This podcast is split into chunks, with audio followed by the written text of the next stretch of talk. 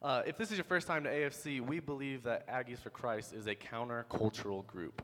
By that I mean uh, we have a group of people that have been told what to accept over here on this campus, and we reject it, and we want to replace it with something better. We believe that when you follow the, the, the one who created the universe, this, this world of ours makes a heck of a lot more sense. Amen?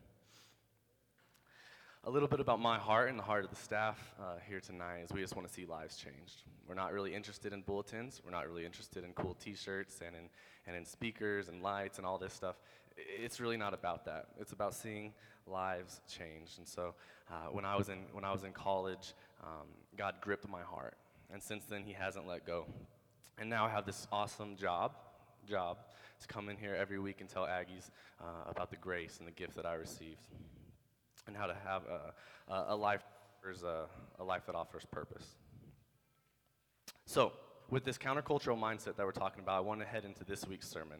Last week, we kicked off a sermon series called Great Expectations, and we talked about the idea of identifying our telos. Telos is a Greek word that means our goal or our meaning in life, and the challenge that was given was pretty much this. Um, if you're going to pick a good godly telos, if you're going to pick a good godly goal for your life, don't make yourself a liar and do things that don't get you there. Case in point. If you say, one day I want to be a good, godly husband, I want to be faithful to one woman, I want to I want to devote myself to her, I want to be uh, honest and open with her, then probably the best thing for you to do would not be to have, it, to have dating relationships where you date multiple women at one time, uh, where you talk to, talk to every single girl that you can uh, get a number for. You might, uh, having a Tinder might be something that you don't have. If, like, if this is really the goal that you want, to be a godly husband one day, it's not, uh, it's not the best idea to practice dating habits that don't add up to that goal. Okay? Um, another example if you want something good in your life, you sacrifice early before you get it. Okay? Um, our athletes in the room are a great example. They, they kick off Saturday for the first time um, in the swamp in Florida, and we're all pulling for you guys. Um, but you've been practicing since when did spring practice start? Spring, thank you for that answer. March. March. Okay, so they have a game Saturday that they've been practicing for since March. The good things that we want in our life, the good things that are worth pursuing, they take sacrifice in the future before you get to that point. So now that we're on the same page, the same page being our goal is that cross. Our goal is that cross. If that's not your goal yet, I hope one day soon it will be. When you realize what Jesus did for you on that cross, a gift that you can never repay, when you truly, truly realize that, the magnitude of this, the primary goal for your life has got to be the pursuit of this. So tonight's sermon title tonight is Squad Goals. The goal being the pursuit of this cross. The goal being knowing God better. The squad being anybody that'll help you get, uh, anybody that's going to get you there. Uh, I just believe there's got to be a little more thought, a little more prayer, um, that goes into realizing the people in your life and asking yourself if they have the same goals. Do they have the same squad goals as you? Do they have the same aim, the same pursuit, the same telos as you? Because we have great expectations for the people in our lives as well. So, with that being said, um, I'm going to pray for the sermon tonight. If you'll pray for me, that'd be great.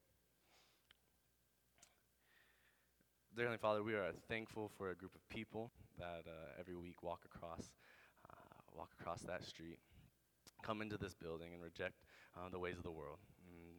in, a, in a world that tells us that, uh, that now's the time to, to find ourselves and to let loose, I pray, God, that tonight we find you and that we find uh, that we found a foundation in you because you are the great comforter, the great healer, the great restorer, and we're thankful for uh, what you're doing in our lives. But most of all, we're thankful for your son and what he did on the cross. And everybody said, Amen. There's a belief that mature Christians commonly share, and that is that the life of Jesus makes the most sense even for us today. The whole, uh, the whole WWJD thing, right? Um, except it goes a little bit deeper than like when you're driving on the highway and somebody cuts you off and like, oh, you little piece of, and you see your WWJD and you're like, okay, I'm, I'm good, I'm good. It, it goes a little bit deeper than that. The call of being a Christian goes as far as to say, I want to be Christ like in the way I work. I want to be Christ like in the way I raise my future family. And in tonight's case, I want to be Christ like in the people I surround myself with, and the people I surround myself with. So tonight, what are we going to look at? We're going to look at the squad of all squads, We're going to look at the original dream team, DWA, that is with attitude. We are going to look, we are going to look at Jesus and his group of friends and his disciples and the way they did things. Because they were a group of people brought together from different backgrounds, um, most of them, to do life together and to pursue this Christian mission, to pursue that cross. Now, now here's the thing I don't want to do tonight. I don't want to come off like the guy that's telling you to go home and start cleaning up your Facebook friends, all right? I don't want you to go delete people who aren't walking the way you're walking. I don't want you to um, send out texts that say we're done because I'm turning my life around. Um, I don't want you to stop shopping at all stores that aren't Chick fil A and Hobby Lobby because they play Christian music over their speakers. It's not, it's not what I'm asking you to do. Uh, Jesus, if we're going to make a case for hanging out with non believers, Jesus hung out with uh, a, a, a, woman who had multiple, five husbands. Um, Zacchaeus, who was a crooked tax collector. Um, the woman who anointed him um, before his death, she was a prostitute. Now, uh, uh, this guy had no regard for the people he was seen with. So, there's the case that's being built for hang- hanging out with a non Christian. Uh, and, and I'm just putting it out there so you know that's not what this sermon is about. It's not about editing your friend list. But let me make a po- point here in saying, uh, you're Jesus. Uh, Jesus was uninfluenced by every single example I just mentioned. He was uninfluenced by the prostitutes. He was uninfluenced um, by the by the crooked people who pursued money. He was uninfluenced by them. So I can't, in my position, tell you that's a good idea for you to go hang out with all the prostitutes and the Chippendale models or whoever it is that you can find. I can't, in my position, tell you that because uh, we are human and we are weak. But what Jesus did is he entered the lives of these non believers, he entered the lives of these individuals and changed them. And similarly, similarly, we're called into relationship with non believers as well in that same way. But what I'm asking tonight is for you to evaluate. Evaluate these friendships, these relationships in your life. Because in every relationship, in every friendship, there's an influencer and there's somebody getting influenced. That's all I'm asking you to do is to, to analyze it. Analyze the next person you hang out with and say, is my language changing? Are my desires changing based on who I'm hanging out with? If so, you're being influenced by that person. Maybe you brought somebody tonight with you here. Maybe you're going to pick the, uh, the good activity to do after AFC tonight, which is tea at Taylor's, by the way. Maybe, maybe you're the one that's going to pick that. Then you're the influencer. Uh, all we're asking to do is to do a little bit of evaluation. Excuse me. Next slide. Right here is a picture of the 2009 Alamogordo Tiger basketball team. This is after a tournament that, uh, that our team won. And uh, this group of guys were hands down the closest people in my life my senior year. Uh, when we would do huddles, we wouldn't break out and say defense or, or, uh, or tigers or anything. We would do, um, we would say one, two, three, family, four, five, six, together. We called each other brothers. N- now, the thing about this team, though, if you'll look, there's whites, there was blacks, there's Mexicans. My best friend right there was half Japanese. I mean, we had it all. We had National Honor Society members standing next to, to Bloods. But we were brothers. We were brothers because we shared something in common. Now, we weren't the best team in the state going in. We weren't no ranked number one, but we were good enough. We were just good enough to every single year when we came in, uh, winning state was at least a possibility. It was at least a goal, right? We would, we would play ball for hours outside in the summer, sit around talking afterwards, and be, we'd talk, like, man, how cool would it be to win a state title this year?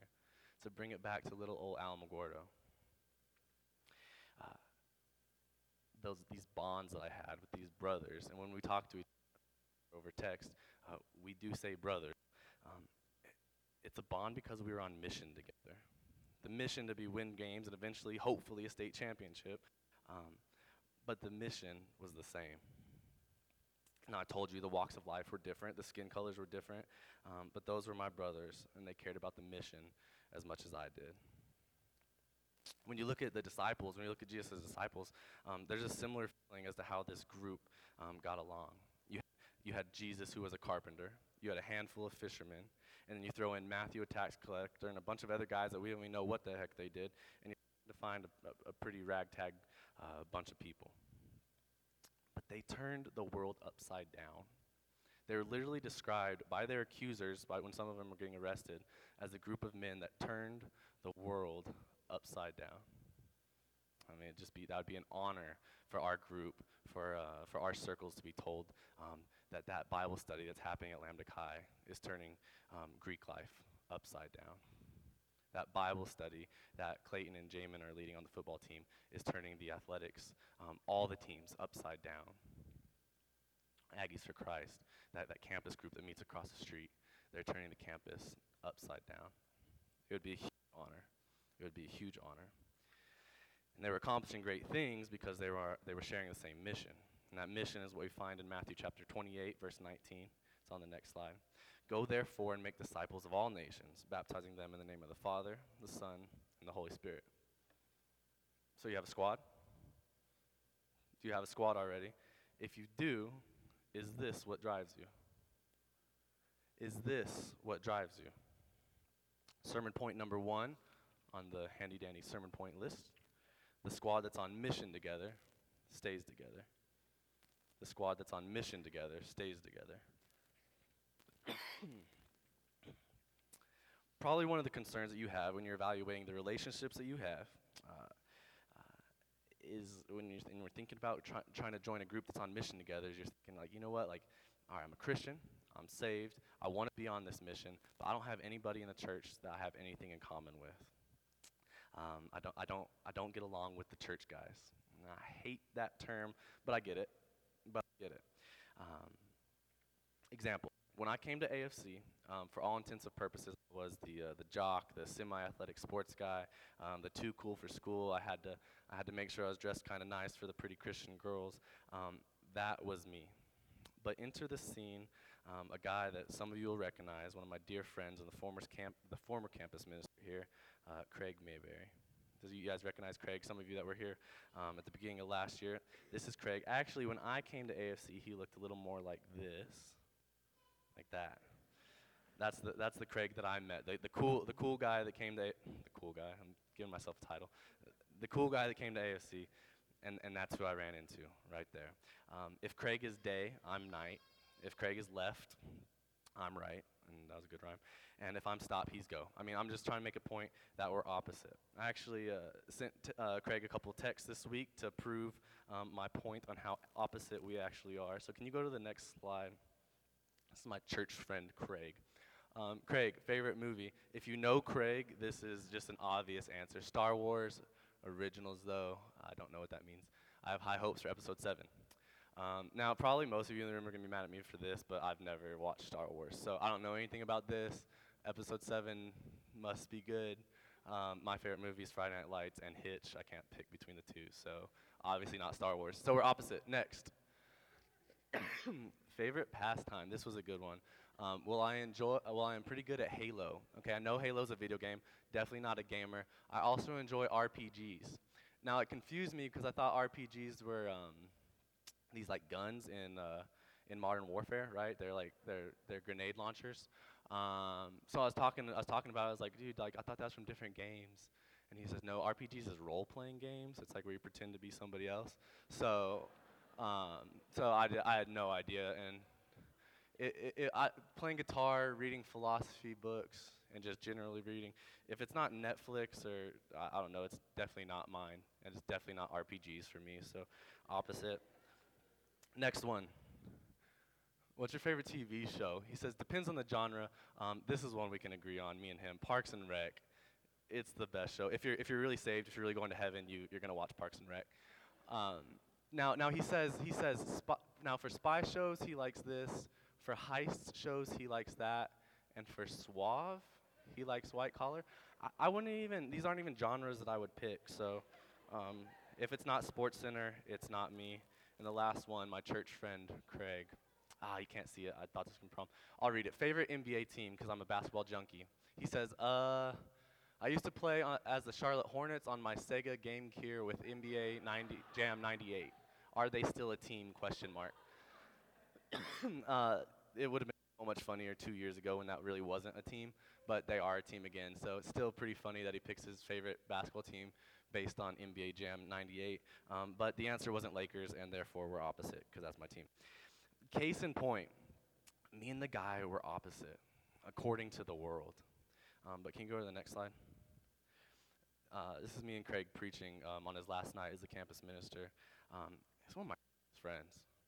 Uh, I would take a for this guy. I mean, the way he loves his family, the way he loves the gospel, it's, it's unparalleled. And some of the deepest conversations, the most meaningful conversations that I've had in my life um, come from when Craig was sitting across the room from me. So, if you're worried about getting along with the church crew, I'm like, I get it, but I can't accept it. Okay? I get it, but I can't accept it. When, when the cross becomes the most important thing in your life, all that stuff, not getting along, like, it becomes so not important. Like, I'd sit there and hang out with Craig while he did RPG, and it'd be fine.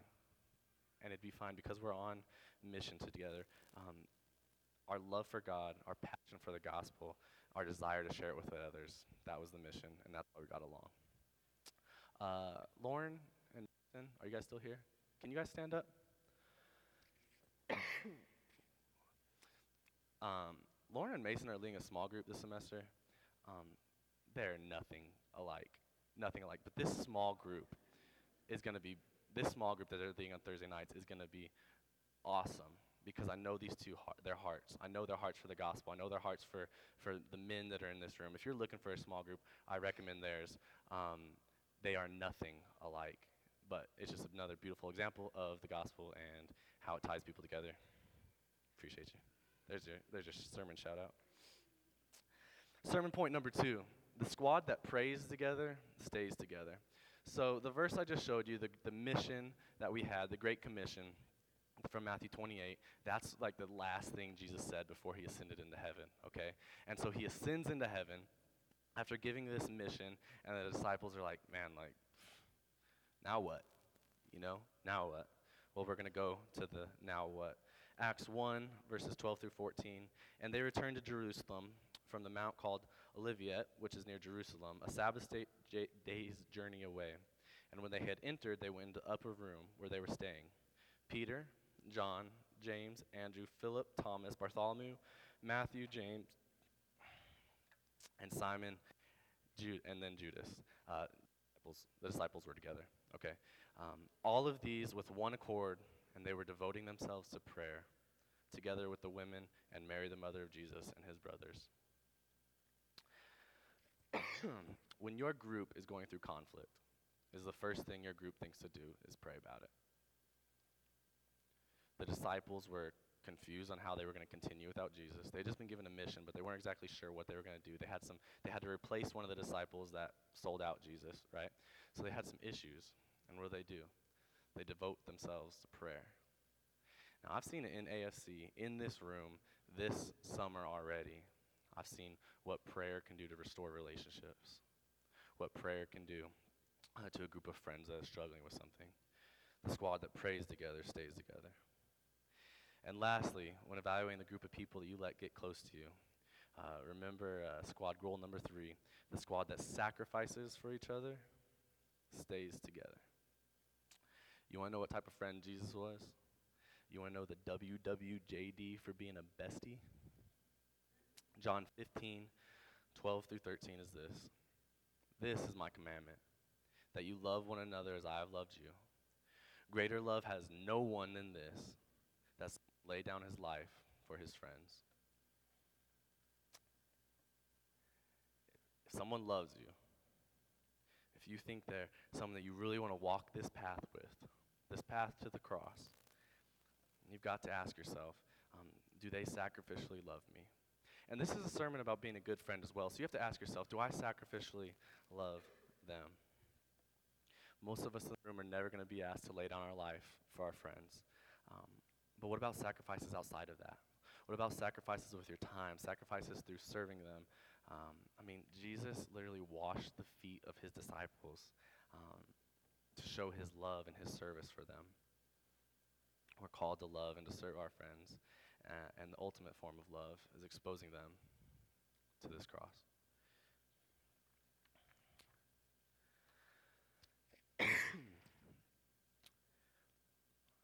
I want to I want to close with this. Um, it's a little different than what I had, but um, this morning I was in a I was in a suit and tie, um, officiating my first funeral.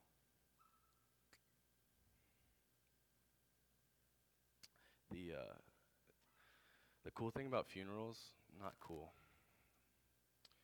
the, uh, the special thing about funerals is that for a moment in time, that gap between the next world and this, it gets so small. It gets so small, that gap. People who had never thought about the next life, people have never thought about um, what's going to happen to them when they die, they're immediately faced with this idea of, where's my friend?